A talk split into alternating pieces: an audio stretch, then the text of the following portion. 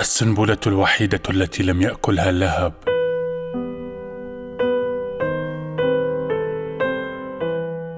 ماتت واقفة من البرد. لو كان الطقس لطيفا لماتت أيضا من الوحدة.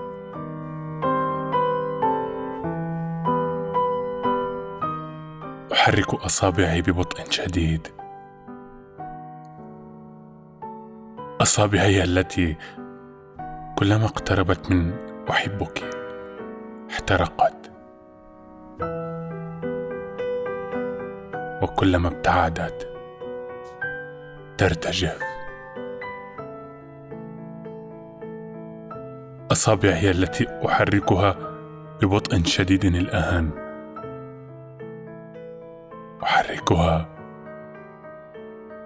فقط كي لا تتكسر من الوحدة.